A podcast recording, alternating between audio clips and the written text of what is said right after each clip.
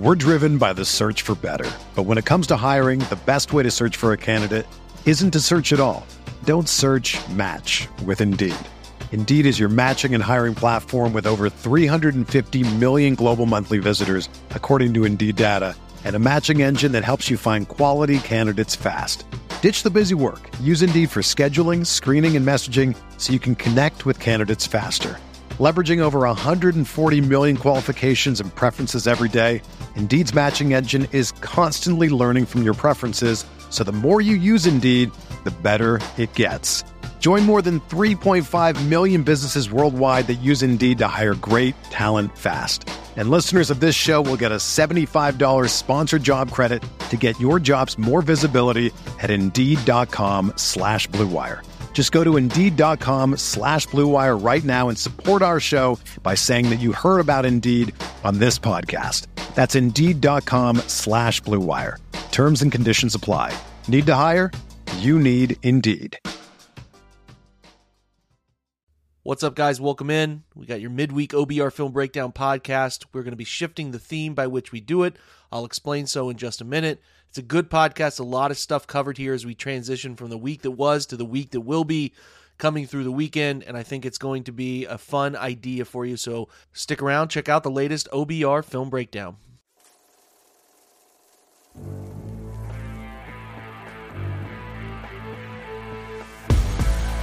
Watson on first down, throwing towards the end zone, wide open. Ford for the touchdown. On third and ten, Garrett burying Tannehill. Play action from Watson's oh going to take a shot. Cooper wide open, touchdown. Watson to Cooper for the knockout strike. What's up, everybody? Welcome into today's show. It is going to be sort of a new show, the angle that we're taking on our Wednesday podcast. I'm excited about it. I have Andrew Spayde with me here. We're going to talk about some additions and subtractions the Browns made from the practice squad and then get to that new focus of the show. Andrew, first of all, though, what's up, brother? Uh, not much, Jake. Good to be with you. Uh, you know, looking forward to another AFC North week. It's really kind of taxing to have all three divisional games through the first four weeks of the season. It's just so much pressure on these weeks, and I think I'm I'm kind of starting to feel it again already for Sunday. The two and one um, nature of all of this, right? You, you feel okay. you really want to be two and one in the division. Like yes, that would that would make you feel so good going into the bye week, and especially with the challenge that is lingering on the other side of the bye week, which we will spend some time later this week looking ahead at the Ravens. We'll give them the proper amount of due respect and time focus and how they beat them and all of that fun stuff you usually look forward to. But today we are going to do what's called a midweek mailbag. We're going to start doing this uh, pretty much every Wednesday. It's kind of like Wednesday is when you know you have the desire to still maybe revel in a Browns win or kind of figure out what happened in a Browns loss, but you're also kind of by the end of Wednesday shifting your focus on to what's up this weekend. Your fantasy teams turn over, right? You start, you know, all of the apps reset for the next week. It's just kind of what the the football world does, right? So, you know, the OBR we put out our college football review on on the Tuesdays, right? So we're we're really in the process of shifting ahead, and we want to get you guys in that uh, sort of frame of mind too, and that's why we had this idea for midweek mailbag. Now, part of the problem with coming up for the idea of what the show is going to be in perpetuity on Wednesdays, like 10 minutes before we start it, is that we don't have any questions ready offhand. So we found questions. Either you guys have DM'd me questions, which I'm sorry if I don't get to them. There are there are a lot, and I have two kids and a wife, and I'm trying I'm trying my best. I get I do answer a lot of them that come across the uh, you know through Twitter and stuff, uh, and I try to get into the Ask the Insider section at the OBR, but I don't always have time to get in there considering all the other responsibilities. I know Andrew does a great job of getting in there and answering them. And if you tag us on something on Twitter, we try to find time to do it. Uh, going forward, I will shoot out an alert on Tuesdays to submit those over and we will answer your question, right? And as we get into some exciting stuff down the line, there's going to be some more priority based stuff there that we will try to do for those of you who care enough, right? We'll get to that. But before we do, we want to update you on the one piece of information we learned about your Cleveland Browns today, which is that they made some moves to the practice squad. I think I think welcome moves, Andrew, is how I would say it. Mm-hmm. Um, I, I, will say uh, certainly the interesting thing to me is uh, you know you get these early in the week moves. You you kind of hear from Kevin on Monday. you hear some things on Tuesday moves, but the, the team doesn't really themselves start shifting focus to Wednesday because they get together, the practice reports come out, you get to talk to some players, you get to talk to um, you know the head coach again, you get to get the injury report. So as you're listening to this on Wednesday, the shift obviously is the Browns get together and they open up practice. All the same, but you do get some nuggets of roster moves, tryouts, things of that nature, and we got some stuff today. So if you have not seen, we wrote this up at the OBR, and I tried to attach some analysis to this because every place writes up the very general basics. I wanted to give you some insight into why the Browns made the move that they did. So they went out and signed two players today. Devin Asiasi, a former third round pick out of UCLA. He actually started his career He's a De La Salle kid, Andrew. If you know anything about high school ball in California, that is the preeminent high school football program out in California. Uh, came to Michigan, ironically enough, traveled, then went back to UCLA with the blessing publicly of Jim Harbaugh. Well, I guess Jim Harbaugh has to do that sort of thing. Sounds very Jim Harbaugh like. He goes back to UCLA, has a pretty nice career after sitting out a year transferring, gets drafted in the third round by the Patriots. Does not really work out the way uh, a lot of people were expecting. I think, ironically, I think that uh, Bill Belichick went through a whole phase of trying to figure out his next Gronkowski, Aaron Hernandez combo, and he was drafting and signing all of these guys. Remember Jonnu Smith, and I know Hunter Henry's still there, but he's just tried to find tight ends over and over again. It did not work out for Asiasi, so he played in 22 games there, three starts between the Patriots. He was with the Bengals most recently. I view him as more of like a flex tight end. He's not really a great inline tight end, in my opinion, so more of a move player. Uh, who can do some things maybe from the slot, or if you if you have a chance, maybe something happens and you you miss a game or two. I mean, not that David's been the most consistent 16, 17 game a year player. Obviously, Akins has dealt with some injuries in his career too. It's a nice. I view this as a really nice practice squad insurance for not a limited type of athlete as a tight end. Now, he's not an overwhelmingly great tester, but I think he understands some things about the receiving side of it. While he's more of a I wouldn't call him a liability as a blocker, but it's certainly not where he's going to ever make a, an active roster. You know what I mean? Yeah, I think it's it's welcome depth at a position where you know prior to this they didn't really have that depth on the practice squad. They had Zaire Mitchell Paden, who's more of a developmental prospect, and I think you know I don't know that this is it with with the in the in the mindset of replacing anybody certainly that's on the active roster now. I think this is just about adding depth because I mm-hmm. think they uh, frankly see that the you know they're they're going to have to continue or they, they're planning i guess the better way to say it is they're planning on continuing to run a lot of tight end two tight end three tight end sets and so if you if you you know feature 13 personnel uh, they have thir- they have three tight ends on the active roster so if you need a fourth whether somebody's hurt or you just really want to lean into it one week uh, now you have a, a fourth tight end that can play a little bit surprising to me how involved Harrison Bryant has been. Not that they're running a ton of 13 personnel. Like they only ran 13 personnel four times the other day, but they ran like zero two personnel, which is two tight ends, three wide receivers. They also ran zero one personnel, like mm-hmm. because Elijah Moore is being used creatively. These are things I've not seen from Kevin in the four years I track this sort of data. So, uh, I like I said, I've been pretty surprised uh, how involved in a lot of very key plays Harrison Bryant has been involved in early in the season, considering yes um, what we think is around him at that position. I'm not sure if that's more it's just circumstance working out that way or not because it's not like Akins and Njoku weren't on the field when they ran that opening play against Pittsburgh and uh, exactly. uh, honestly the, both of them were open uh, it's just I, I, again I think it's just sort of working out that way I don't think the Browns are sitting down and saying how can we scheme Harrison Bryant onto the field but I mean they're putting him under center for quarterback sneaks a couple times. He's caught a touchdown off of a goal line play action out of the backfield. So they're looking for somebody who can do some of those things, has some alignment uh, flexibility. I think Asiasi sort of fits, right? In the ideal world, we never have to see him on the active roster, but yeah. you do in practice squad scenarios need to provide yourself some answers in house if something significant happens. Because as we know, the NFL is. Uh, it's just tough to predict with these injuries week to week. We're already sort of living in it. Um, the next one they signed is Deon Jackson, which I'm excited about that because you and I agreed way back when the 53 came out and they rolled out the practice squad that Hassan Hall has no business being on an active roster. It's just no spot for him. Is never going to be. Now you do need some guys like you mentioned Zaire Mitchell Paden, Andrew. You do need some guys who are program guys willing to go out there and practice squad, uh, scout team it up and, and play hard all the time. Not all guys who get opportunities on the practice squad treat it that way you would be surprised the stories I hear about practice squad guys who who clearly take that situation for granted, think they should be on the active roster, don't practice as hard as they're supposed to, don't give the team looks that they're supposed to in scout team.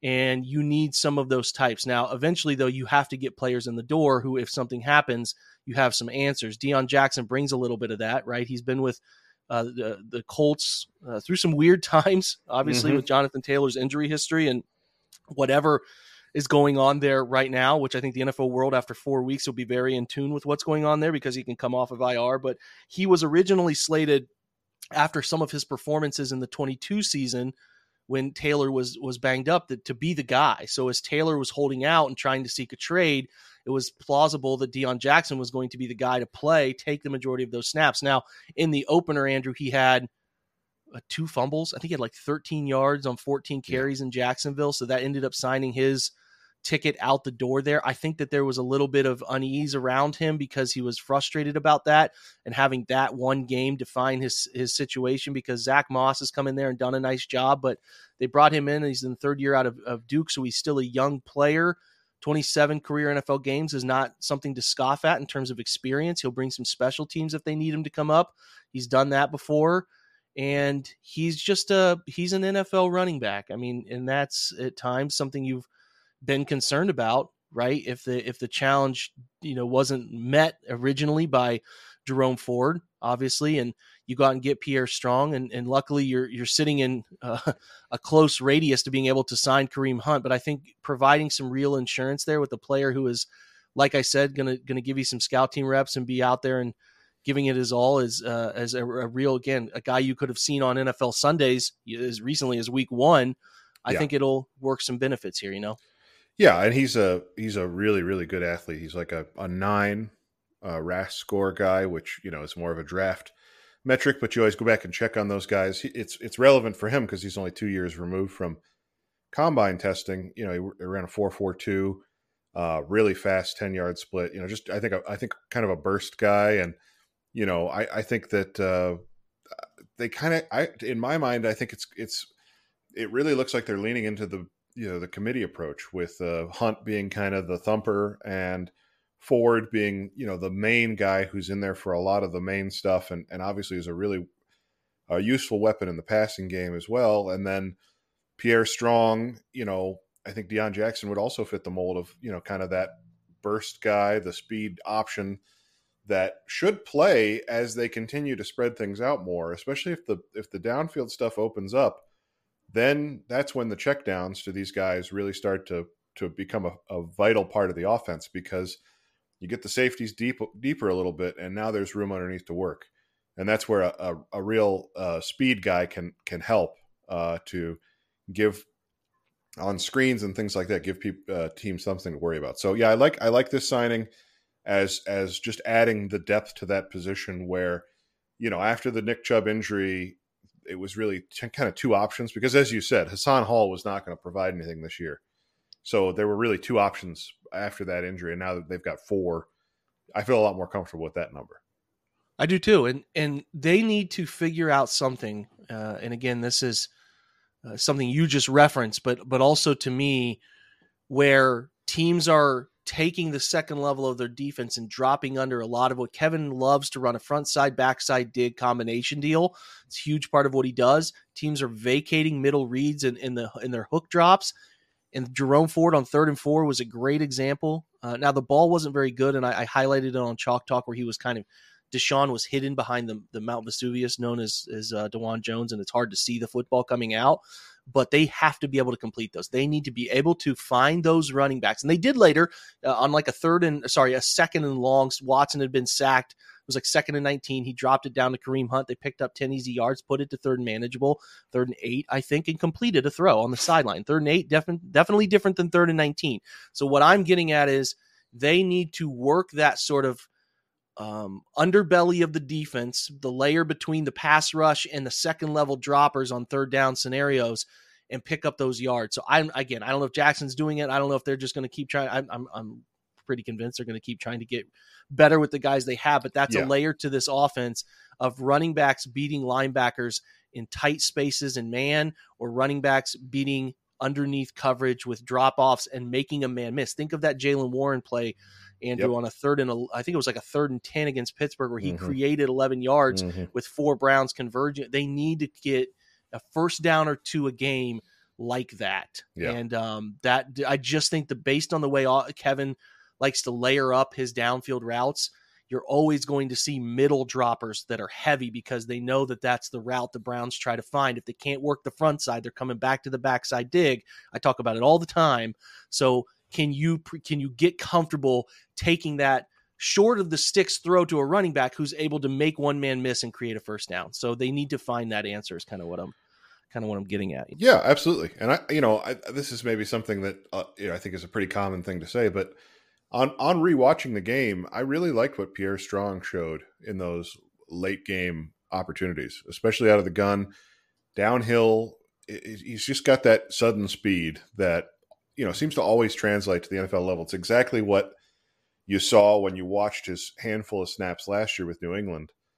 Um, it, it's not that I dislike Jerome Ford, but I think Pierre Strong's got a little bit of a difference maker quality there, and I would like to see, as you're saying, in in these sorts of obvious passing situations where they're running deeper routes, get get that kid on the field underneath because I think he makes one guy miss and it's a 25 yard gain because by the time he gets to full speed, it's you know he's really moving. So, yeah, I think there are some answers here. You know, we're gonna they've they've got the gift really. You know, between I mean the Chubb injury is obviously terrible news.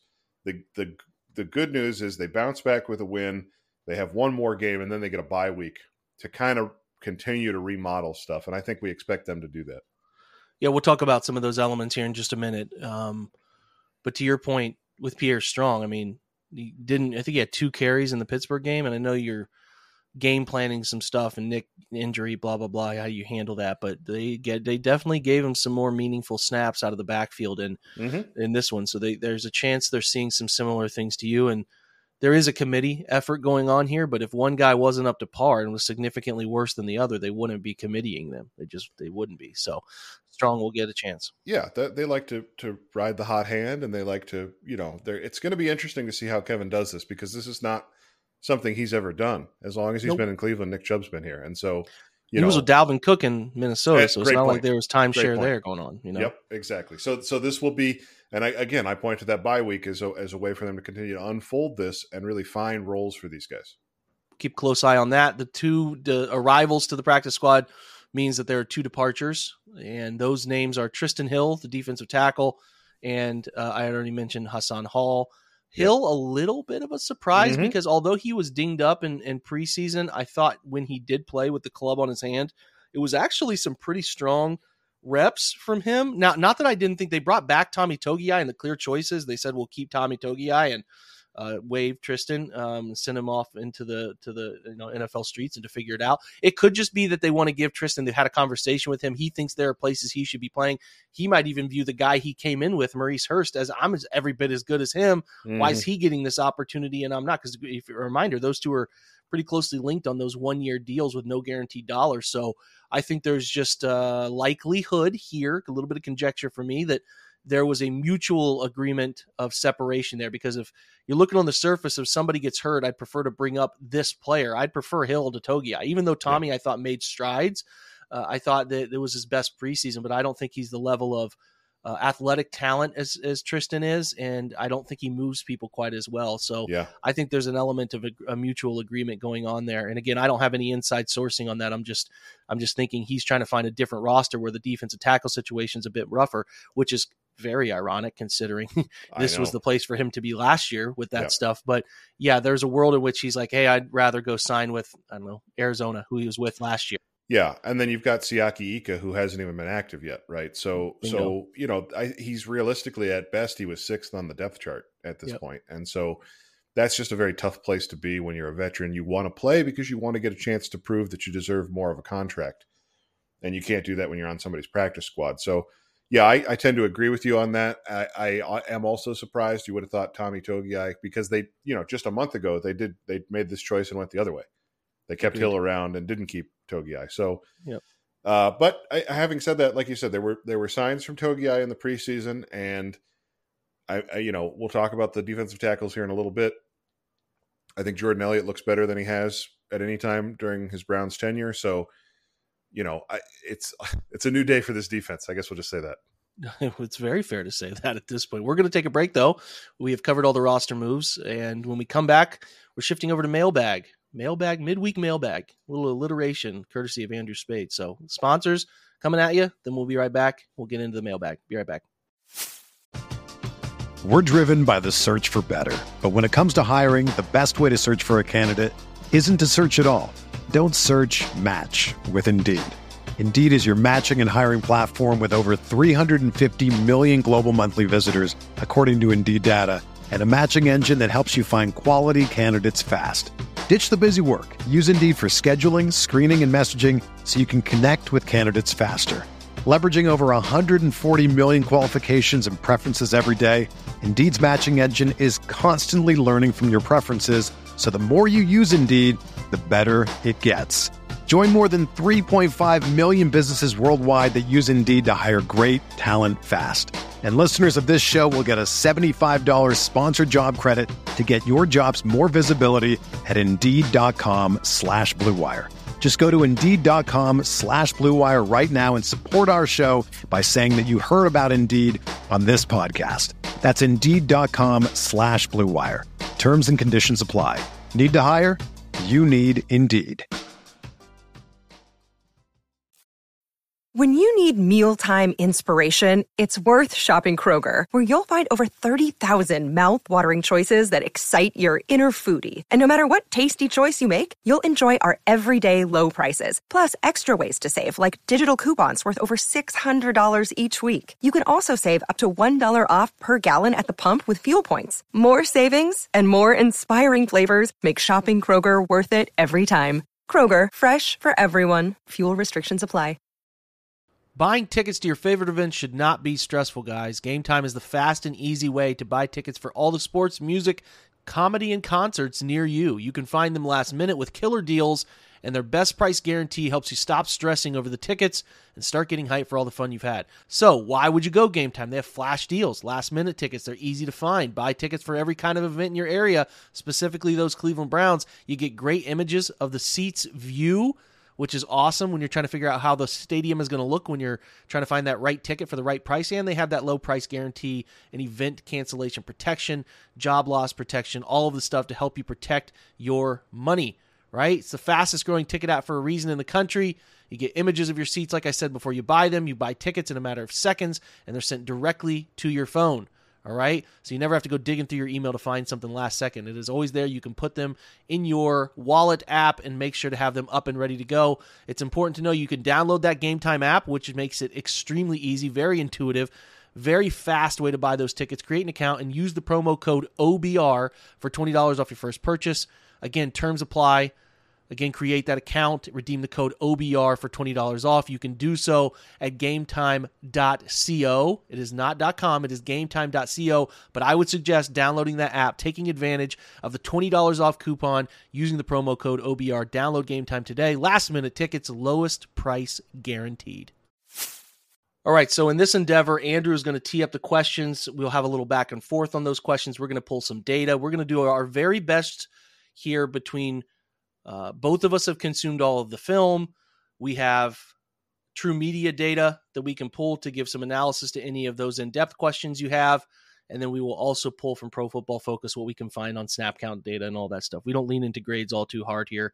We do not align ourselves with the Pro Football Focusies. There's the Swifties out there, Andrew. We're the we're not the Focusies. All right, we don't no, line all no. of our self there. It's so. getting it's getting really bad. I mean, I you know, like you said, we both watched the the film. Dalvin Tomlinson grading in the 30s to me is is just as mysterious as it comes. I mean, he he didn't have like a standout game certainly, but there's got to be an element to this guy did he did his job. Yeah, he took he on double teams. Thing. He often. took on yeah, it's awful. And then Amari Cooper with a 72, and that guy was literally the best play, uncoverable player on the field. Mm-hmm. And he mm-hmm. gets a 72. Makes makes sense. Oh, Ryan Tannehill also a better passing grade than Deshaun Watson. So um, there you go. That's what we got going for right now. I mean, I, I guess, and we we mentioned this after week one. Uh, still worth talking about that those grades just aren't reliable anymore. So if you see somebody making an argument using PFF grades from 2023, just know put them in a locker. That is suspect now. Shove them in a yeah, locker. exactly. That's, That's right. what you should yeah, do. We, yeah, we're advocating for bullying on this podcast. We're taking a bold stance. bold stance. Anyway, Yeah. let's dive in on these questions. right, let's do it. Like I said, if you take the time to send us a question next week, we will read the name of the person with the question, as long as it's not like, um, you know, Captain Underpants or something like that. Goofy. We prefer you use like a. I'm not trying to. There's a there's a specific Cleveland media presence who tries to make you do a, a name in a, in a city. I don't need to know your city. Um, but maybe just a name so that, uh, and if you want to throw a Twitter handle that's a reasonable Twitter handle and not like, you know, uh, you know JB eight four four six three three three or something like that. We'll we'll try to give you some credit for taking the time because taking the time to do that is what makes this podcast fun. So anyway, we'll get to that next week. So let's launch into today's. All right. So the first question is about David Njoku uh, and and his usage. Is he blocking more, or when he's on? Is he when he is he running routes and not getting open? He, he's not. You know, he's he's got very few catches for the season. So the the question, the spirit of the question is essentially why is he not being used more? So we dug in on the data on this before the show, and we wanted to go back and look at 2022's first three weeks, and we wanted to look at this year as a comparison piece because we can't, you know, we can't look at a full season last year against a three game sample size and be able to give you a reliable answer. So we just wanted to look at the start of the year. This year, David has run uh, 95 routes on on seven 170 snaps. Last year, he ran 79 routes on 189 snaps. So those numbers are actually trending upward. He's running more routes. Great, right? That's what you want. You want this guy getting the football. Here's the problem. This year, he has an 11.6 target percentage on those routes. And um, that is jarring, right? So his targets per route run 11.6. His team targets, so percentage of plays, uh, the player's percent of team targets is only 11%. That's really low. Mhm. All right. Last year, his target percentage on routes run was 20.3 and team targets were 18.2. That's much higher. See what we're doing here? We're we would i would say, I don't want to speak for you Andrew, he's open at times. There's just the eyes are in a different location. The Mhm. tight end screen could have been a hundred. I mean, it could have been a, a huge play, right? We talked about that. It's up on Chalk Talk. You can find it. And the first drive, it was close. Uh, there's a ball, I think, on Watson's second bootleg of the first drive, the second play, that he could have given David a chance against a blind, what I call statue defender, who was running behind him with his eyes turned to the quarterback, so he couldn't see the ball if it was thrown. I always like giving 85 a chance to jump up over people and catch the football. I'm sure uh, Deshaun and David talked about that scenario, had a discussion. Um, I listen, he's running a lot of routes. I'm seeing times in which they do timing concepts, one, two, three throws, or punch rock throw stuff where the ball's getting out quick. He's not the first place the quarterback's eyes are going.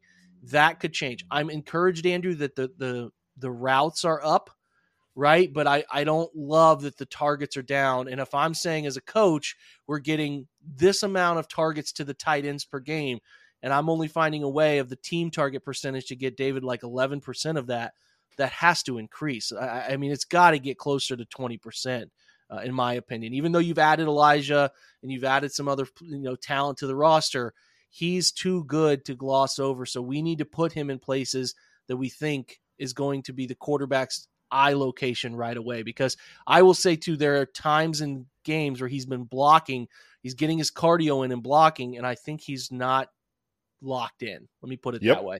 You have to get your tight ends touches to keep them locked in in both phases all the time. So they need to find a way to rectify that. And I think this is a good week, a good chance to do that.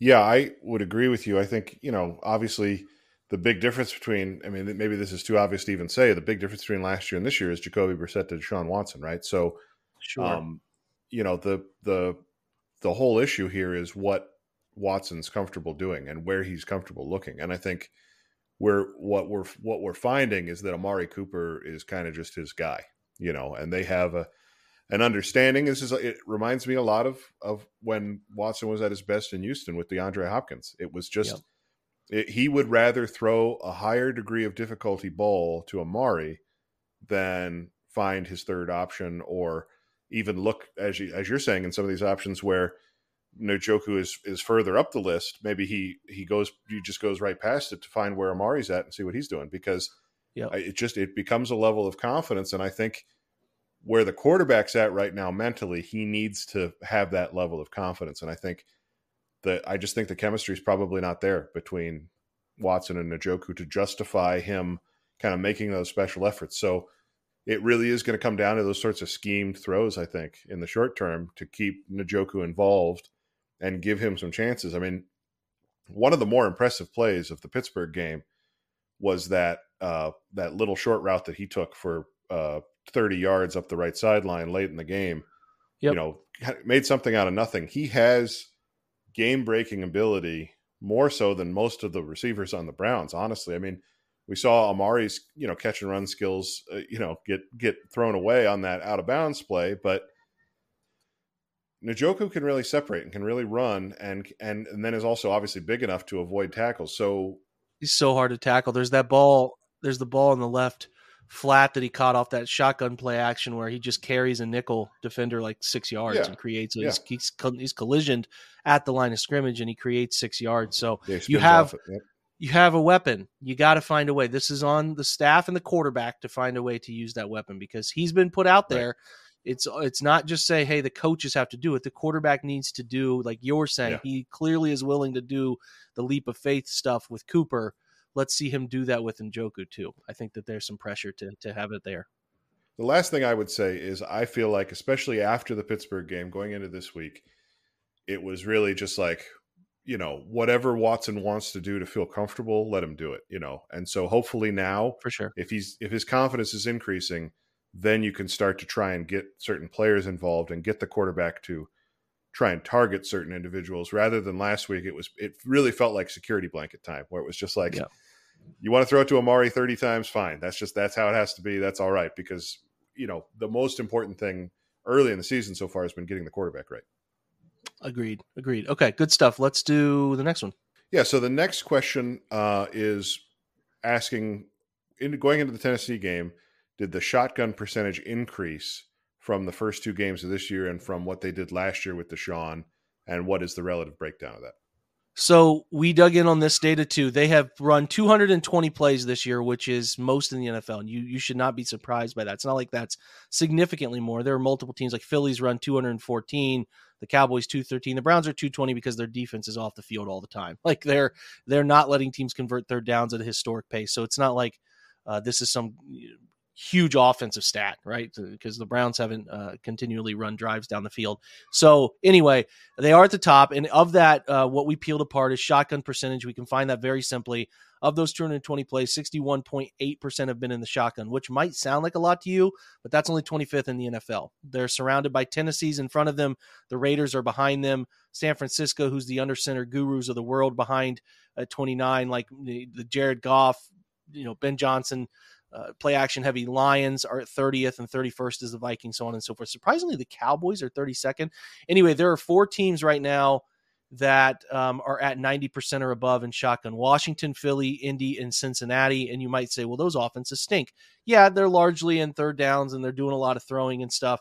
There's a balance here, right? There's a, there's certainly a mm-hmm. balance. Team like the Chiefs are 11th in shotgun percentage. Dolphins are 12th in shotgun percentage. Those are good football teams. The Chargers offense is good, not defense. They're eighth in gun. So we obviously know Philly's offense pretty dang competent too. So um, we would like to see that uptick. We've been pretty vocal about that. And the breakdown from that last year in week 12 through 18, which is when, you know, that's the only sample size we really care about because that's when Watson was playing.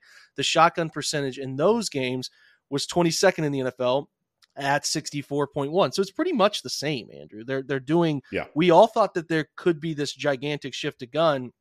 Kevin has not gone there yet. Now, could it be driven by Nick? That's possible. It's a short week. I think if you look at the specific week sample size, um, they didn't do anything crazy this week. Uh, specifically week three, I think it was still like 59%. It wasn't mm-hmm. overwhelming. It's just who they are right now. I would like to think that shifts forward because when we look at 2023, no shotgun, their total EPA on all plays. So I like to look at this as a collective offense because you you know I like to have a quality gun run game if I'm going to be in the gun. They're 29th in the NFL in EPA and under center stuff. Okay, that's right. When they're in the gun, it's not that much better, but it's better, right? And it's uh, 21st in the NFL, right? Just a couple spots behind Philly. Miami, obviously, number one. Chargers, number two. The 49ers are number three, which is crazy considering how short um, their experiences to get in the gun. But you need to be better here. They're better than they are currently under center. So that's something that we want to talk about. They they are better at shotgun stuff. Will we see as the bye week hits an uptick in the usage? Can they get into the 70, high 70s, low 80s in that percentage? That's something we would like to see. Last year in weeks 12 through 18, um, their shotgun EPA was worse. It was 28th um, compared to their under center, which again, why would that not be surprising? It's pretty obvious. They played the entire year in a pretty heavy under center structure. So collectively, the group should be better from an under center structure. They're 22nd, but we've seen it shift this year mm. as the team has spent the entire offseason together. The signs are there that while they're not beating the world in EPA from the gun, they are a better offense when doing it from an efficiency standpoint to me. So, uh, you know, I'll leave it there, Andrew. But but again, I think that we're going to do something at the bye week about what we got wrong and what we got right about this team for the quarter check in, four games into a season. I know now we have an extra game, so it's not true four quarters, but I think there's something interesting to dig into on this shotgun stuff and the hope we have that it changes over time. Yeah, I mean it's it's definitely the thing that we hit hardest going into the Tennessee game. It ended up not mattering. You know, I think part of that is how well the defense played. You know, it, it forces the Titans into an unfavorable game script where they're playing catch up and having to pass, you know, where uh, you know they're that's not the, their best version of themselves. But offensively, yeah, I mean, when you look at this game specifically, the Browns' best plays came out of shotgun. So it, it seems like that's the path forward, but it also seems like the head coach is going to be hesitant to go down that road as far as some of the other coaches in the league are. And I think it's something we'll have to continue talking about because the quarterback prefers it. If the splits continue to favor that the Browns are better out of the shotgun, then it becomes a conversation about what what's the holdup? What's what is the drawback from Kevin Stefanski's perspective? It's a question that I would love to hear him answer. You know, if it if he feels like it it t- comes back to the run game, if it comes back to play action, I don't know that we would ever get a straight answer from him publicly, but it's it's certainly one that I I would want to hear him asked, you know, in in that bye week time frame of, you know, what do what do you think? What do you think the the reasons are to still be at the at the low end of the league in shotgun percentage when you're more effective out of the shotgun? So that I mean, it's we're going to keep talking about it because if, if it continues at this, if these rates continue, it will be frustrating because you know they're going to they're going to run into this week against Baltimore after the bye against the 49ers. These are better defenses than the Titans, certainly against the pass you need to be putting your position your players in positions to succeed. And if they're under center a bunch against Baltimore and their offense isn't working, it's going to be hard not to point a finger in that direction. I'll give Tennessee credit. I know you weren't trying to disc- discredit them at all, but they they were really well prepared. I, I said it a couple straight shows now in the post game too, but like they painted up so many things in coverage. Even though I think they're going to face more talented secondaries, I will give them a lot of credit for making every single thing difficult and and making in their front is is dynamic. I just I just will be fascinated to watch Baltimore compared to them, and then watch um you know watch San Francisco too, who has some interesting strong points to their defense, but also some some interesting weak points to that defense as well. We'll leave it at that. I just think Tennessee is it sucks how bad their offense is because I think that defense is pretty dang good. Um, okay, let's uh, let's go to the next one. Uh, so yeah, kind of building off of that first question for David Njoku, but but now talking more about the wide receivers. You know, I think we we all thought going into the season uh, that there would be a fairly even target share between the top three. Cooper and Moore have got the lion's share of the targets. Donovan Peoples Jones is a distant third. You know, um, so just I think you know share your thoughts on the the receivers and their target share. We've kind of already touched on this with the with the conversation about Njoku, but I, I, guess let's maybe make this into a conversation more about Elijah Moore and just how much they were really trying to get him the ball, uh, not just on on halfback plays and, and stuff out of the backfield, but as a wide receiver on on Sunday. I want to throw him the football as a wide receiver. I'm fine with it. I think they should. I think that forcing targets to him as this make believe Percy Harvin type is not worth anyone's time. I, I don't. I really don't. I would like to see him running routes downfield because I think he's good at it. Although his body's not very big and he's not a big target, he is open and he can create separation. So I, I think that early on here, Andrew, I'll say I don't love how they're using him. Amari, fine with it. They should be feeding him targets. He's an all pro talent. uh, no problem there. We've talked about Njoku. We should see an uptick in that relatively close to 10%, 8 to 10% would be a lovely number to get to. Um, I would like, I mean, they're giving Marquise Goodwin some chances. He only had five snaps the other day uh, against Tennessee. I would like to see a little more, but this is where you get, you got a lot of mouths to feed, right? They like yep. David Bell. They want to play him a little. Tillman was on the field 11 snaps, ran a route on a play action, had a chance to get thrown to him. It didn't. I, I mean, like, there's just, there's a lot of players to get the football to. I think if you lose some of the gimmicky Elijah Moore stuff, and and give him maybe instead of nine touches or nine targets, four of which are sort of contrived, I would say give him six, five or six really good targets, and then pass those others off to a shot or two downfield to Goodwin and, and some intermediate opportunities for for Tillman or Donovan. I I, I don't mm-hmm. think I, I I want them to find some levels of comfort. I'm all about trying to get Elijah involved, but I, I think that my gut says so far, I feel like they're they're forcing that too much to and I don't mean to disrespect him. I think and I said it when I when they when they got him Andrew. I think he's a receiver, a blessed receiver downfield. I don't think he's a hybrid type of guy. He's not I just don't think that's who he is. He's never been that yeah. guy. So yeah. I don't love that stuff. I, I can handle a, a, a fly sweep every now and again and some different motion types here and there, but let him run routes. Like he's good at that. Let him play in the slot, let him play out wide, and let him run routes. Don't overthink that stuff. And I think yeah. right now I understand what they're trying to do because they don't have a player like him in the building, and I get it, but let him just play wide receiver. That's my thing, right? That's all I'll leave it. Yeah, I, I totally agree with you. And it almost feels like some of those plays feel like a gimmick for gimmick's sake at times. You know, the especially you know, some of the some of the runs that he had out of the backfield, I thought were blocked pretty well, and he wasn't seeing it particularly well because he's not yeah. a running back. And so to to me, it's these are wasted snaps, right? If if you're yeah. if you're if you're running the ball and he's running, you know, up the ass of one of his offensive linemen or into, you know, the the closed gap, that's a run that Jerome Ford probably gets twice as many yards on. So I, I, don't, given where the offense is overall right now, I don't see the reason for them to need to go to these lengths. I think that it makes more sense to me to try and nurture a mature downfield passing attack that's largely based out of the gun. Yes. And this this gimmick stuff feels like a way to avoid having to do that, honestly. And it, it of the things like there's not a ton to complain about from that Tennessee game. Anytime you win 27 to 3, you're pretty happy with how things went. That would be at the top of my list, honestly. Like watching it back. Yeah. It's just like why are we doing this? We don't it's not necessary. The yards are there uh, conventional ways. I would say the defense notices number eight in the backfield. That's abnormal.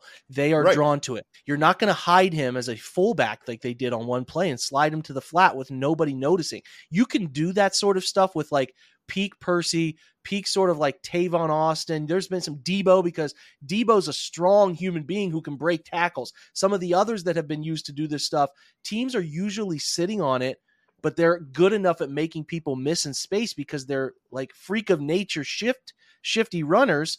Yeah. Where Moore is just kind of not that. He's he's got some stop start to him, but he's better as a receiver. And I think they're missing that right now mm-hmm. in a very big way. And to your point, like you said, those chances that they're giving to him to run some orbit motion or, or run some uh, different things like that fly sweep or some of the stuff they're doing, like sliding him out of the backfield and playing fullback. Like those are shots that you could take at other places to players more comfortable and less obvious to a defense. So I hope they can start to shift away from that. Is this not working. There was a there was a time where Kevin liked to run this heavy fly sweep stuff with JoJo Natson, and I was like, this guy, and he did it with Felton a little bit too, where mm-hmm. it was like these guys are just getting cardio, and I don't really know why we're doing it because you don't even use them to like to be fly sweep and then lead blockers. They're not doing any of that stuff. And I get he's trying to like window dress some things and stretch people laterally a little bit, but they have to be real threats. They need to be the Tutu Atwells of the world, like yep. genuine threats with the football. And if you don't have that guy, don't force this somebody else to be or try to be that player. You know, go in the draft and try to find that guy with a significant talent and a speed burst and all of that. I just feel like they brought Elijah Moore in, and I wrote up that I think he's a gifted route runner and he should be a receiver and use him as a Z at times. He can play X, he's got experience doing those things. And to me, it feels like right now they want him to be something he's not. And those are wasted five, six, seven times a game that they could be going to somebody else and again a more natural position on the field that they're more comfortable succeeding in. You said it really well. It's something Kevin has always wanted to do. And he's done it even when he hasn't had the guy, you know, and he keeps doing it even though I mean Moore is the closest thing to the right guy for this that we've seen so far, but it's still not the right guy and it just keeps happening. And I I don't know. I, I think it's just this this might be part of the this might be like the Kevin Stefanski tax. Honestly, he might just be he might just need to get some of this out of his system every week. I don't know. Maybe he needs somebody that can tell him to stop doing that shit, man. I, yeah, they need someone to like to say stop doing that shit. I will I will gladly volunteer. Yeah. I'm willing to be blocked by people on Twitter. So um, there we go. We'll move on to the next question now. All right, next question. Uh, do you think the linebackers have been playing better this season, or has the defensive line just made their job easier? Yes. I think they've both been playing better in the defensive line and the general scheme, the way they play run fits, the fix it nature, Andrew, we've talked about many times. Tarver spoke on the the data in film align. It's not always that way, but the linebacker group, Takitaki is playing around high uh, high 60s into the 70s. I think he looks comfortable at a Mike. Anthony Walker has been great this year. JOK flying around doing a great job um, making plays that he shouldn't make, where he's jumping gaps and playing. He's getting to play that freed up, anticipatory football that makes him so special. And I think that if you watch those two and uh, Walker and JOK, they're playing less busy line of scrimmage football with bodies on them and getting to shoot gaps, take away um, things that they think they think are tendency based stuff they're right where they're supposed to be. That that pass breakup in, in Sunday's game from Walker, where he does not bite on Tannehill looking at the three man side and works his, himself. He's even cheating back away from it to jump underneath that dig and get a hand on it. That was a special play. JOK's been special too, playing the run, jumping out, setting the edge, you know, playing up underneath people's feet to get tackles he has no business getting. And Talk has been good. He's been he's been really fun when he's been brought into the fold too. He's just a very comfortable Mike back. He's I, I want Sione Takitaki to be like a 10 year Cleveland Brown. He's never going to be special, but he's going to be one of those guys we always remember because he's just so consistent. He's a great teammate and the team and organization love him. I hope there's something there uh, into the future, but they've even brought Grant Delpit down into some of those box situations to be that fourth backer. And um, let's just say Grant Delpit's pretty dang good at it too. I've been a little surprised. Like there's only been Matt Adams has three linebacker snaps. Uh, Tony Fields has three, and, and uh, Diabate has three. So they have just played JOK, Walker, and Takitaki, and they have been fun. I'll leave it at that. Yeah, I mean, I, I, think that's really well said. I don't think I have to add much to that, except just to observe that this is another one where Baltimore will test these linebackers in ways Agreed. that the other teams they've played so far have not. Agreed. And I, I think that cuts both ways, Jake. Right? Like, it, it could expose their weaknesses, but it also like Lamar improvising in the backfield trying to double back will uh, open up more opportunities for big losses as well. So, yep, it there's a chance that it actually makes them look better. Some of those Baltimore things we talked about in the preseason. Just yeah, leave, we'll leave it there. No, yeah, I mean, yeah, no. Let's give it another week or two, but yeah, the victory parade uh, on that take is. is it was not so much that the victory; it was like that they there was a preconceived the pass game is going to be great, yeah, exactly. Right away. And mm-hmm. we're like, well, you know, they still need to do what they're best at here and unique. Mm-hmm. Anyway, we'll talk yeah. about later. All right, next question. Um, how how does the defensive rotation break down the snap rotation between the four defensive tackles? Um, good, who's good who's question. playing the most? Who's playing the least? So Dalvin Tomlinson has 95 snaps. When they bring in whatever they call it, some people call it NASCAR packages, whatever, when they bump either Miles or Za'Darius inside and they get funky creative, they still keep Dalvin out there. He's the lowest graded one. He's right there with Jordan Elliott. Actually, Jordan Elliott's a little bit below him. I think it's laughable. I think he's been really good. Mm-hmm. Um, he has 95. So typically when they start out, it's Dalvin and Jordan Elliott mm-hmm. who play together. The Dalvin's the shade and Jordan's the three. And then Maurice Hurst and Shelby Harris get out there together as well. So that's the four man rotation. I have no single other defensive interior player um, playing a snap yet. Obviously, not having mm-hmm. any of those guys active. Those are the only guys I've seen play inside. Um, that's the rotation they're using. And like I said, when they keep one on the field, traditionally it's Dalvin. I've seen them start to put Maurice Hurst as the sole guy on the field, and mm-hmm. it's a huge amount of credit for taking a swing on a guy who's just been battling injuries year over year. And in, when he's been healthy, he's been good. And boy, he's been really good to start Yeah. this year, man. A lot of fun to watch him, and they love him. Yeah, and a heartbeat guy on the defense too, right? Yes. Like he celebrates, he he gets after it. He is he is he has more motor in him than every single defensive lineman last year combined, or defensive tackle last year combined. I'll, I'll say it that way. Yep. Uh, it's it's striking to see the difference between this defensive tackle group and last year, and I think part of it obviously is the talent. I mean, Tomlinson, Shelby Harris, and Hurst are all better than anybody they had last year, but even Elliott's playing better and I think the way they're rotating them, where they're all four playing roughly the same amount of snaps, right? That level of rotation is really helping them. So they don't have two starters and two backups. They have two 60% players and two 40% players. And, you know, part of it is they've been able to get off the field so much that they haven't had to extend any of these guys too much. So they're all really fresh still. It's, I mean, it's the best case scenario for how they rebuilt that room so far through three games. I want to real quickly enlighten folks. Last year, in the entire season, they had roughly the entire season between their entire defensive tackle group. I would say like 35, I would, you know, 50 pressures between the entire group already this year. Um, in the 23 group, they already have, I think, 17 Mhm. through three games. So you can understand why this group just collectively better uh, at what they're supposed to be to be doing. You know, pressures, and I'm meaning pressures that have come from inside alignment, such as Za'Darius Right. too. So Mhm. um, they're getting they're getting such better play inside. If the trend keeps up, they're going to be a 70, 80 pressure group from the interior this year, which is a very welcome change. It's almost startling Yeah. watching them defend the run. Like Yeah. what we watched last year, seeing to this year is you know, I should run like a video of a parallel side by side of watching them do it last year versus this year. It's going to be, it's going to be jarring if I can ever find the time to put that together. Okay, on to the next one. Uh, next question, last question on the defense. Is there anybody on the defense that has disappointed you so far this season? It's hard to say a group setting historic pace has had anybody disappoint. I mean, if you want to say Thornhill missing a game, and because of that, maybe I don't even. I, I I hate to say no, man, but I think it's it's no. I mean, your lowest graded guy with a high volume of snaps is Jordan Elliott, and he's got a fifty one point eight, a sixty pass rush grade. That's fine. Rodney McLeod's just above that, a fifty four point seven. Tomlinson just above that.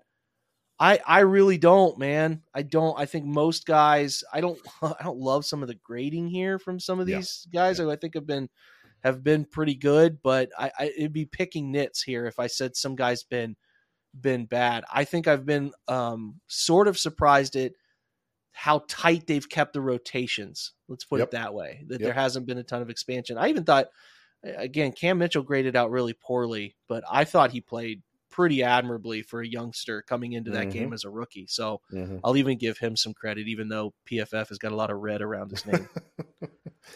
yeah. Um, the yeah Thornhill is the only name I would mention, and it's just because I think I've seen a few times. Uh, and I, you know, I don't. This might be the way that Schwartz wants him to play as the deep safety, but his eyes have been slow. He's been he's he's reacted slow at times, uh, Mhm. and so that, you know, I think we mentioned this on yesterday's show. There was that one deep ball that if Tannehill's just like a, a yard left on it, it's a long completion to Burks, and that's that was on Thornhill. Guy crossed his face. So I yeah, I it's really, as you said, nitpicking, but that's the only name. And I think largely that is probably due to having that nagging injury at the beginning of the season. So um, Yeah. no, I mean it's, it's been like you said, it's been a record setting defense. Hard to single anybody out from that. Okay, last question. Um, thoughts on the return game? Donovan Peoples Jones obviously had that horrendous mistake uh, in Pittsburgh where he lost the ball in the lights, apparently. Didn't look much better uh, against Tennessee in week three. All of this is very surprising.